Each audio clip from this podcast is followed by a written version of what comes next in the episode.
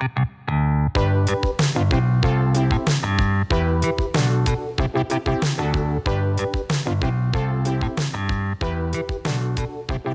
and gentlemen, welcome to the Confluence Cast presented by Columbus Underground. We are a weekly Columbus centric podcast focusing on the civics, lifestyle, entertainment, and people of our city. I'm your host, Tim Fulton.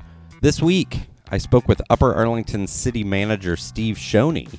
We discuss the role of a city manager, what makes Arlington unique, his time as development director for the city of Columbus, making investments for long term benefit, addressing diversity in communities, and the new developments coming to UA. You can get more information on what we discussed today in the show notes for this episode at theconfluencecast.com. Also, the Confluence Cast is on Patreon. Find out how to support this podcast on our website, theconfluencecast.com, or at patreon.com slash confluence. The Confluence Cast is sponsored this week by the Mid Ohio Regional Planning Commission, or MORPC, featuring stories about local and regional partners that envision and embrace innovative directions in economic prosperity, transportation, sustainability, and an inclusive Central Ohio. MORPC's transformative programming, innovative services, and public policy initiatives are designed to promote and support the vitality and growth in the region. For more information, please visit morpc.org. Enjoy the interview. Sitting down here virtually with the city manager of Upper Arlington, Steve Schoeny. Steve, how are you, sir? I'm doing well. How are you? I'm doing well. Thank you for asking. Wanted to, first of all, just get your bio, what your background is, where you came from, and how long you've been with Arlington. Yeah, sure. So I've been with Arlington for about two years uh, actually a little over two years now. So I started the end of September of uh, 19. Uh, before that, I was spent six, six years as the development director for the city of Columbus. So there I had responsibility for code enforcement, planning, housing, um, uh, economic development, downtown development. Basically, I, I used to say if, uh, oh, and then we had social service programs too. So basically, if you okay. were doing something to invest in um, the city in some way, shape, or form, probably the Department of Development had something to do with it. So I um, spent most of my career, most of my career before that with the Ohio Department of Development. Um, started off doing international trade promotion, went from there to running the state's tax incentive programs, and then uh, running all of the state's business attraction program. Uh, did that for about 13 years in between the two, I spent three years working for um, Ice Miller, uh, which is a law firm here in town, doing working in their consulting practice. I'm not a lawyer, but um, uh, doing I was doing consulting for businesses that were looking to get incentives or um, communities that were looking to improve their economic development programs. Okay. You know, really kind of um, came to the city manager role in a pretty roundabout way, a pretty non-traditional way uh, for folks. But it's been great. Uh, it's been uh, a fantastic two years.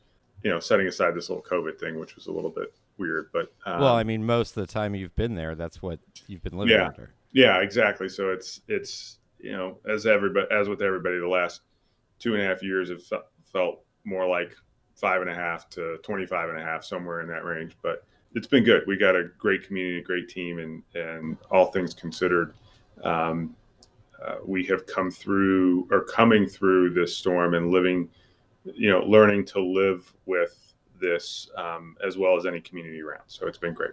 Yeah. And for those that don't know or aren't familiar with it and have been living under a, a mayoral structure for most of their lives, can you talk about the role of a city manager and who you're accountable to and what, what it looks like? Yep. So basically, if you have a city manager structure, city council hires a mayor um, city council hires that person to be the day-to-day manager of the city. So there is someone who carries the title of city council president and mayor. Uh, that's Brendan King, um, uh, who, uh, as any uh, appointed official should always do, I have to say, is the most amazing um, elected official I've ever known. I, I, really do. I have a fantastic council. I have seven council members. They're all elected at large. Um, I actually have.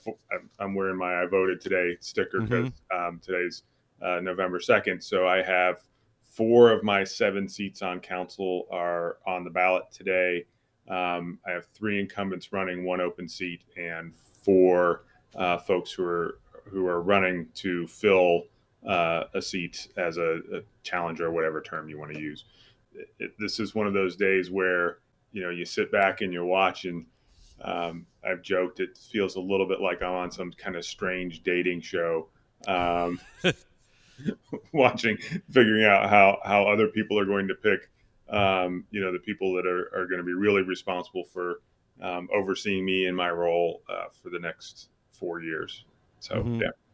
And is it they are running for particular seats? They're not. No, no, they're all at large. So okay. Um, everybody who votes in Upper Arlington today gets to click on four names. You know, I, I will say I'm really fortunate. I've got seven people running who you know, I think are all running for the right reasons. They're they're people Good. who are dedicated to this community.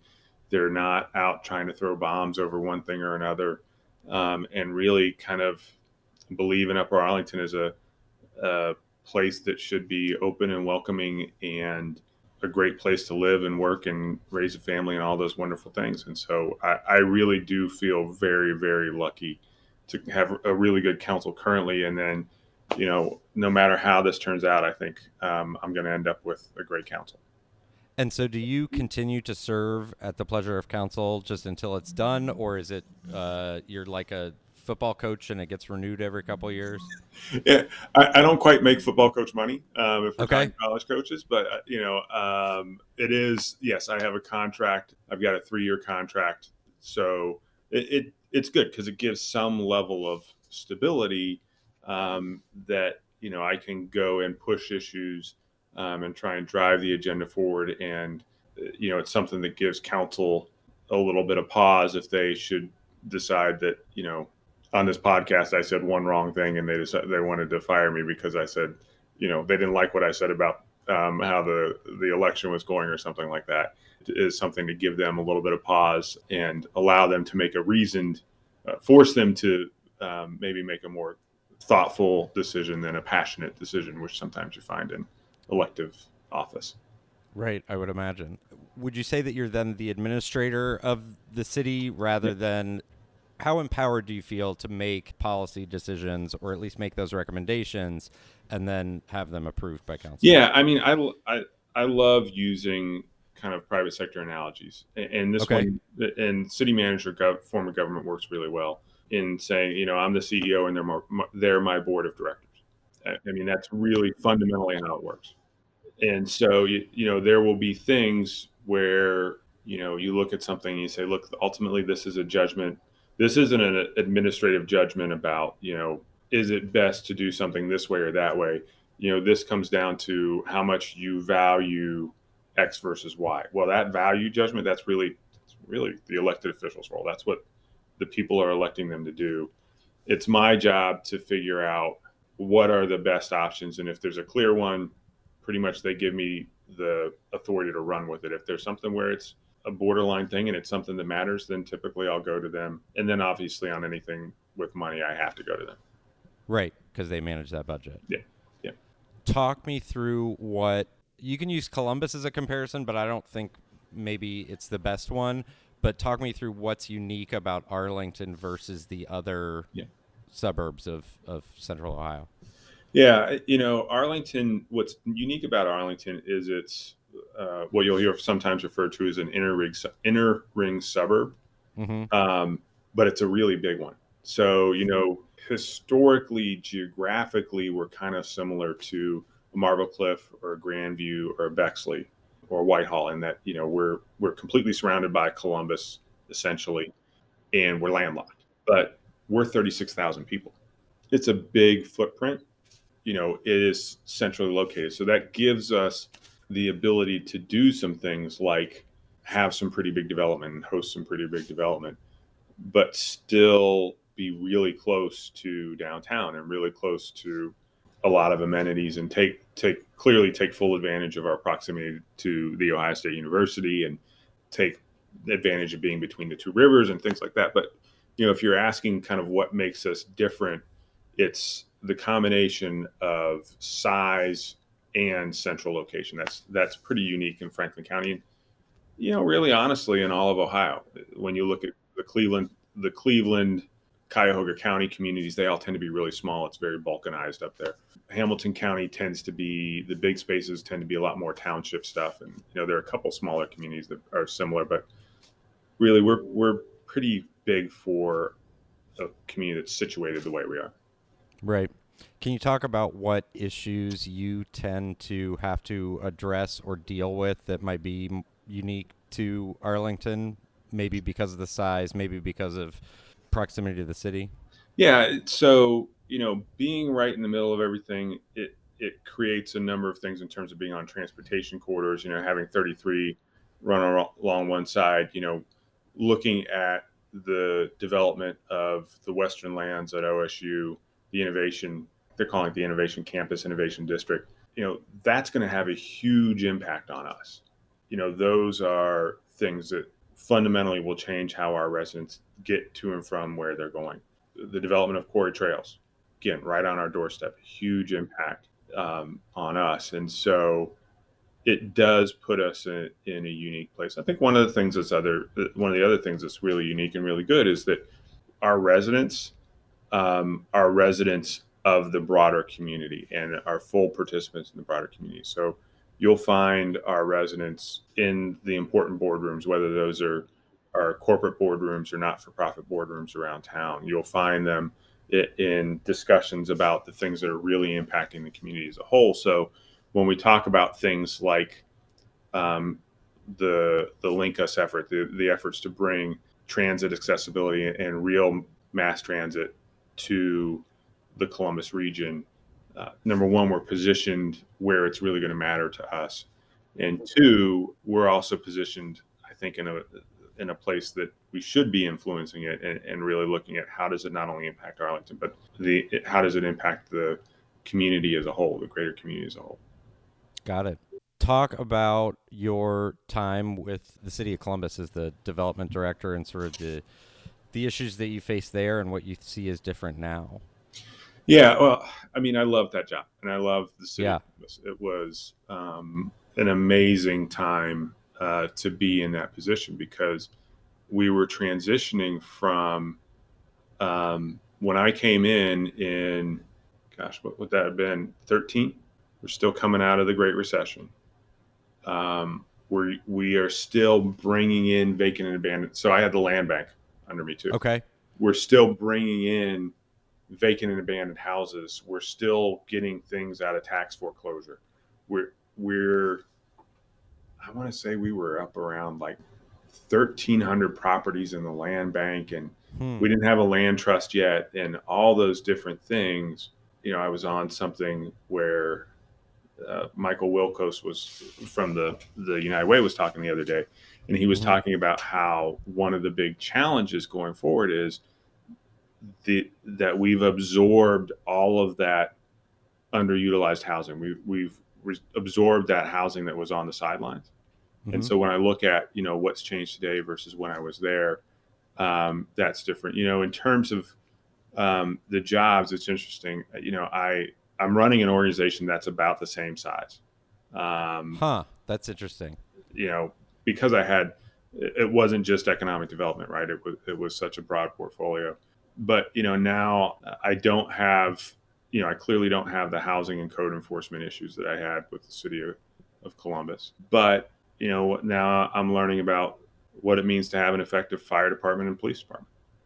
And how is that structured in Arlington? Like, do they directly yeah, yeah. So um, I enjoy telling my kids periodically that I am the chief law enforcement officer of the city of Upper Arlington. Doesn't usually do much for me, um, but I do. I do tell them that. So you know, in the charter, yes, the police chief reports to me, the fire chief reports to me.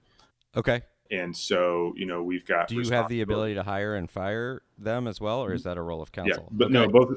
No, I have the ability to hire and fire them. Yes. Mm-hmm. Okay.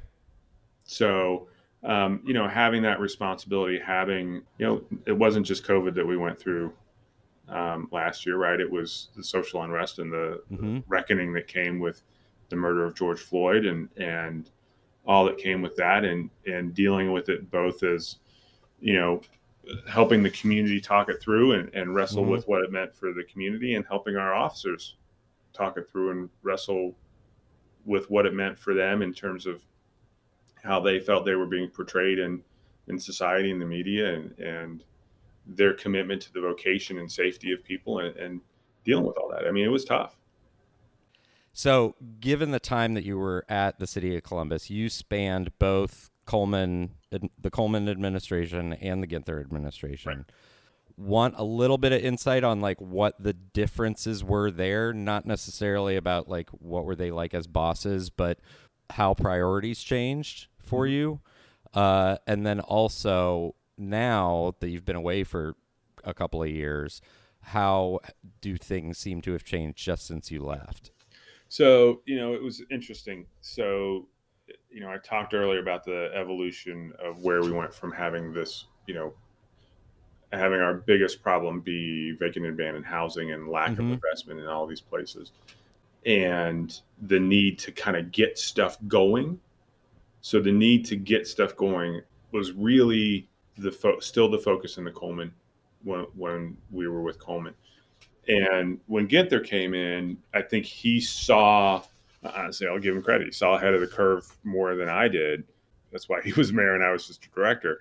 The need to start shifting to um, how do we think about not just getting the wheels turning again, but making sure that they're moving everybody forward, right? Mm-hmm. How do we make sure that we're getting ahead of the curve on things like affordable housing? How do we make sure that we're thinking further down the road in terms of Linden. And, and Coleman, it wasn't a difference in desire, it wasn't a difference in belief, it wasn't a difference in any of that. It was more a difference in, hey, the time the time is different, so it's a time to f- change our focus. Because Coleman would tell you all those things are important too. Right? right, absolutely. But where he was, the timing wasn't right to emphasize those things. And then when when Andy came in and, and when Andy really got going, he was right to be saying, "Hey, we we have got to focus on housing, housing, housing. And so that's why we changed the rules around the community reinvestment areas so that we were tiering and it wasn't that everybody was getting CRAs without any kind of strings and without any requirements for mixed income housing. That's why we changed all that stuff and, and you know got that ball rolling and and pushed for investment like the the um, fund that the Huntington Bank, you know, we we put that together with them. So mm-hmm yeah, I think that's the biggest. That was the biggest change. And now that you're outside, what do you see as different? You know, it's interesting. So first of all, you know, a when you step away, you make a point of not kind of putting your toe back in and, and letting folks do their jobs. And right. There was such a, you know, uh, I talked a little bit about the impact of social unrest and racial reckoning on Upper Arlington. Yeah. The impact of that and the impact of COVID on the city of Columbus, even as someone who has knows the people and knows the roles, I have a hard I, I have a hard time as an outsider kind of getting my head around how big of, of a shock to the system that must have been. Yeah. Well, and still.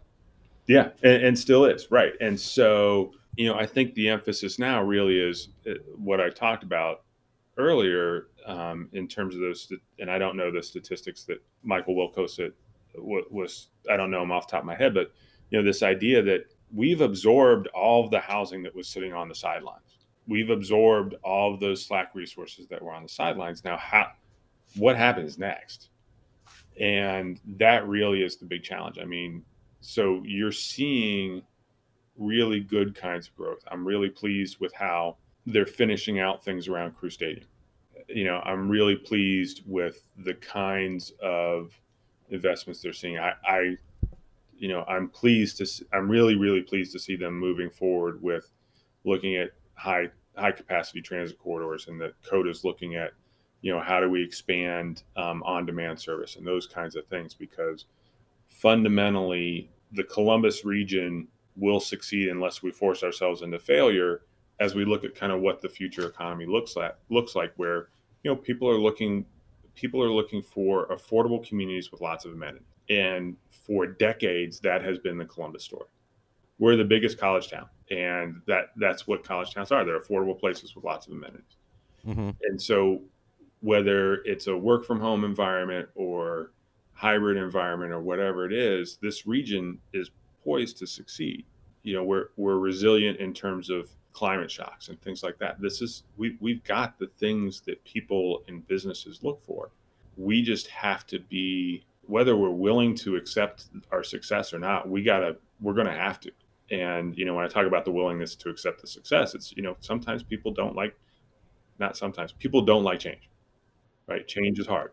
It's a cliche, but it's something that we as a community have to um, get our heads around and really deal with when you were with the city of Columbus, what did you feel like you were most having to bang your head up against a wall about? Oh gosh, um, I blocked all that. Um, oh, good I, for you. That's good. That's good. it's Just been push two it years down. Of, it's push been it it's down. been two years of therapy. Um, uh, you know, or maybe maybe this way. Maybe what did you feel like it was hard to get people to understand about the city and the things that needed to be happening? Yeah, I, I think the hardest thing to get people to understand is that it's not a zero sum game.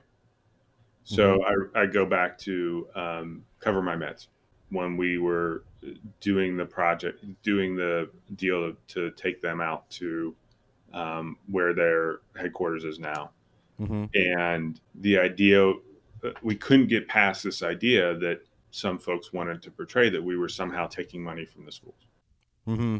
You know, we ran all the numbers in the world, we had all the data in the world, and people just didn't want to accept that this could be a good thing because they they didn't like the narrative that it could be a good thing for whatever reason. I would say that maybe it's easy to understand there's this big tax break happening. Yeah. They don't see the additional benefit that comes down the pike as a result. Well, and and you know, hundred percent of zero is zero, right? So sure, we could stop giving tax breaks, and you can get hundred percent of nothing. Mm-hmm. And when you do a 15 year tax incentive, your 16 eventually comes. Mm-hmm. And your 16 is a really good year. And if you look at some of the school districts down around Rickenbacker, you know, you, you could name some school buildings the year 16 building because if you look at the development patterns down there, those communities that offered aggressive incentives, mm-hmm. their stuff built out really fast. And year 16 has come on all those buildings, and they're paying a ton of money to the schools. And you look at other communities like Columbus, mm-hmm. where it took the city longer to come around to being aggressive in their tax incentives, where there's a lot of land that's still sitting there vacant that, you know, the schools are collecting 100% of nothing. And you know the whereas southwestern schools or whoever it is down there you know maybe forewent had to forego 75% of something for 15 years or when year 16 hit year 16 was a good year. So was year 17 and 18 and then on in perpetuity and it's hard to get people to basically make that investment or forego that money the 100% of nothing or 75% of nothing yeah. for something that's 15 years in the future right. because it's so it's hard to wrap your head around and it's right. hard to it, it's why there's a compulsory uh, social security system like it's hard for people to say yeah. i'm going to need xyz amount of money when i retire or i'm going to want to retire or something's going to happen to me it's difficult to wrap your head around flipping that t- forward towards arlington what do you find yourself having to negotiate or work around or get folks to understand in order to provide for the community? You know, it's it's an Ar- Arlington's an interesting place. It's members of the community are very engaged. They will focus in on big issues.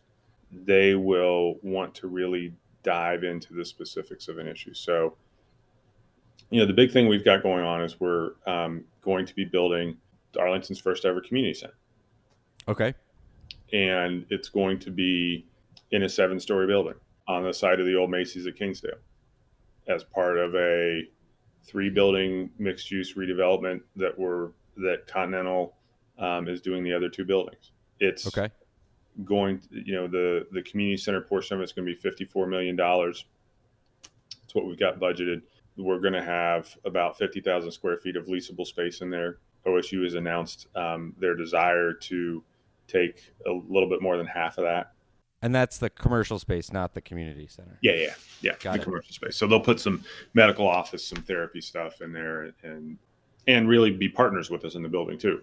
Help us make it more than just kind of a gym and a workout facility and a, and a senior center for older adults. So, as with everything, I mean, the big challenge is getting people to adjust to change, whether it's adjusting to the idea that you know we're we're going to be more dense and we're going to have higher form buildings in the right places um, because that's what the market demands and and you know that's how you bring new people into the community and that's how you get people who are aging out of their current housing to stay in the community right? Mhm. and um, you know it is it it is really hard though to get people to adjust to change. And, and you know the other thing that we talk a lot about is making arlington more welcoming. You know we we are not the most diverse community in central ohio and that that is something that you know there are a lot of reasons over time for that but it's something that we've got to do a better job of you know going out and saying to people look we, we um, value everyone and we value every perspective and we want you here in our community. And you know so if you're if you're looking at private private school tuition on the east side you know why don't you look at moving your family over uh, on the other side of 71 and, and sending your kids here and, and living here And there is some historical reason for the diversity, right? yeah no i mean it's it's um, Or lack of diversity, rather. Yeah, right. So yes, Arlington was set up with restrictive covenants that kept out um, uh, people of color and and um, you know Jewish people. I mean, it's Mhm. just it was part of how um, high end exclusive communities were built 100 years ago. Yep. And that's a legacy that we acknowledge, and we acknowledge we've got to work to get past. Um, Arlington's a great community. We've got great things going for us, but we haven't always let everybody come in and take advantage of that. And that gives us some work we got to do today. And how are you addressing that?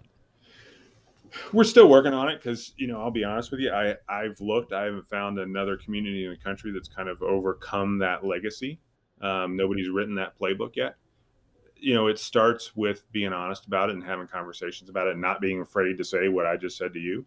Absolutely. And that's why I prompted it a little bit of like, I want, just say it, you know? Yeah, no, it, it just it is what it is. I mean, you've just got to acknowledge it. So, you know, we put not we city council put together a um, community relations committee just over a year ago now. So they're just kind of getting themselves started to help us kind of figure out how do we do this. Uh, you know, Mhm. how do we become more welcoming? How do we tell our story in a way that's better? How do we invite people in? And you know, oftentimes people say, "Well, we just need to be more welcoming." I'm like, and and I'll say a lot of times, you can be as welcoming as you want, but if nobody walks through the front door, you're not do, being welcoming doesn't do you much good. Right. So, you know, how do we get more people to be willing to and feel okay stepping through the front door in Arlington? Because I do think, you know, it is a community that really does welcome people in. I I, I am always struck by the warmth of the people here. Um, and it's just a matter of getting folks to come in and, and understand who we are. We're not a community without problems. Every community has problems, uh, but we take them on. Good. What else is coming down the pike in Arlington in terms of what basically what's on the horizon? Yeah. So there's a bunch of stuff on the horizon. Um, in a literal sense, the construction on the Arlington Gateway project at Lane and North Star, right on the edge of campus, is going to be a big deal. It's going to be the tallest building in Arlington. It's going to be they call it the Arlington Gateway for a reason because it's right there at the gateway of for Mhm. Upper Arlington, and it's you know it's leasing up really well. They've got a lot of interest in the building. I think it's a great location. So, you know, we've really made a lot of progress in terms of changing Lane Avenue so it really does feel like the way in which we welcome people into our community. We're remaking the Kingsdale area so that it's becoming more the heart of our community. You know, that's why we're putting the community center there and that will con- that really kind of sometimes I'll talk about I want that to feel like you know, if the city is a is a house that needs to feel like the kitchen, like where real people really come together. Henderson Road is kind of the next uh, frontier for us. That will be hugely impacted by what happens with us, the LinkUs initiative and efforts to bring um, high capacity transit to uh, the northwest side of Columbus. So if Mhm. there's a line that runs Olentangy, cuts across um, to get over to Sawmill, and whether that line runs across Henderson or whether it runs across Bethel, um, that will have a huge impact on the Bethel Road corridor. Because if you bring access to high capacity transit that close to our northern border, and that you know, in terms of our commercial quarters, that's the one that you know really hasn't been re-envisioned to think about what it having it become what it could be. And if you if you drive it sometime and you look at it and you think gosh what could this be if you know we rethink some of these kind of tired uh, strip centers and uh, we do something and there are some things where we can cooperate with the city of columbus to really address how that area feels it could be pretty amazing so the other big thing is we've got the company that owns charlie subs and Bibibop bought the old uh, the old CompuServe headquarters uh, building that was purchased by Tree of Life Church to try and build a school, and they got in a long fight with the city about it, and and eventually the city won and said you can't put a school there. Well, um, that that entity bought the the parent company of of those two restaurants and some others bought that. They're going to move in there. They're going to redevelop the site.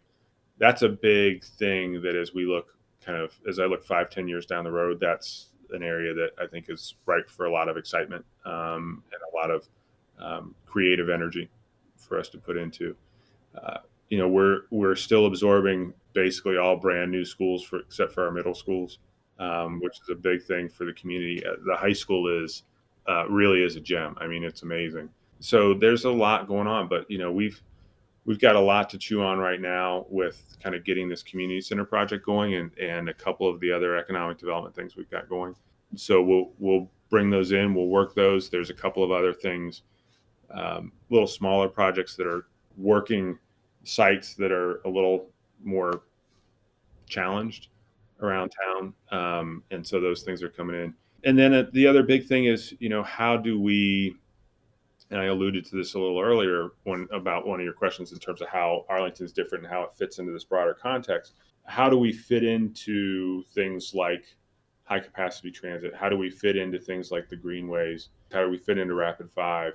How do we connect to quarry trails? Uh, because as that develops, that is going to be a regional gem uh, mm. that our residents will will demand to get to in a uh, it, by more than just hopping in their car, right? They're going right. to demand they can hop on their bike or, or run or, you know, whatever their way over there. So there's a, I mean, there's a lot of great stuff going on. That's great. And when is the community center set to open? So that should open sometime in 24.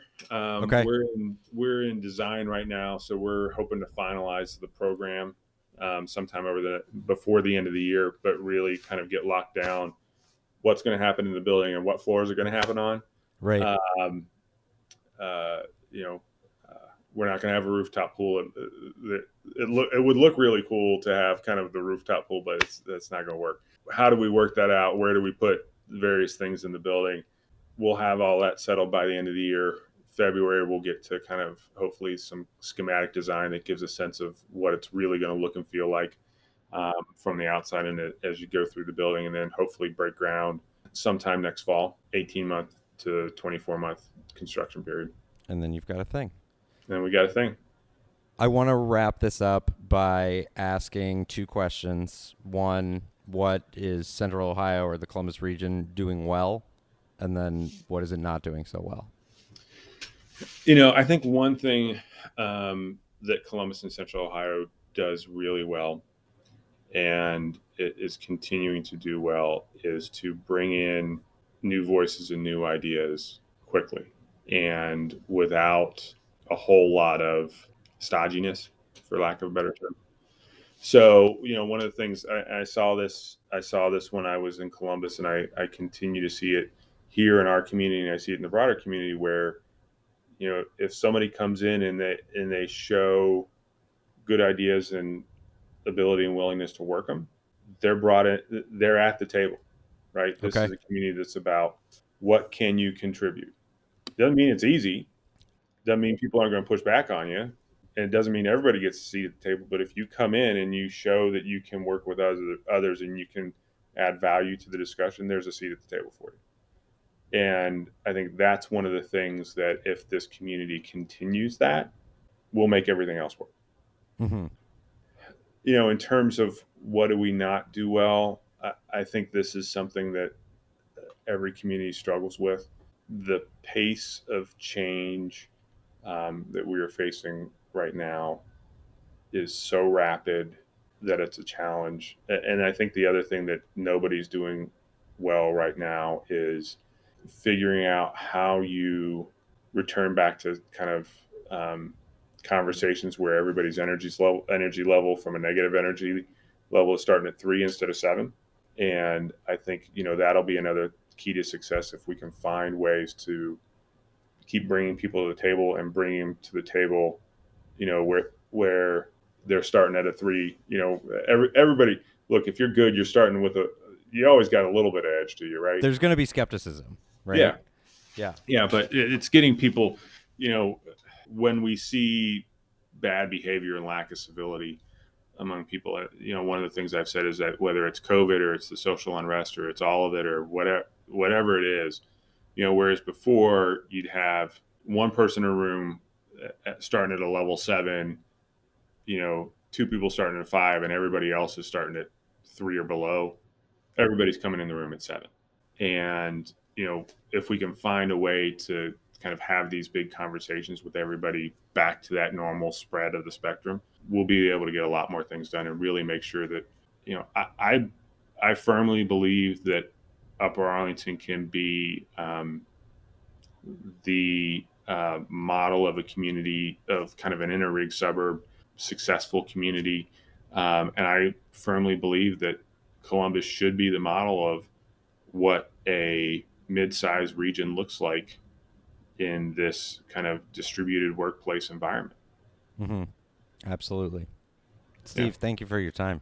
Oh, no, I love doing this. Um, uh, I love talking. I appreciate the work that you do and everybody down at Underground. And, and I think uh, this isn't this isn't just a suck up; it's partially a suck up. But I, I do think that having to what I said at the end, having groups that are willing to come and facilitate conversations and have conversations um, is really important to the civic culture. So I appreciate um, everything you guys have, everything you're doing, and everything um, that Walker and the team at Underground have done since since he started that crazy venture a few years back. So, well, thank you very much.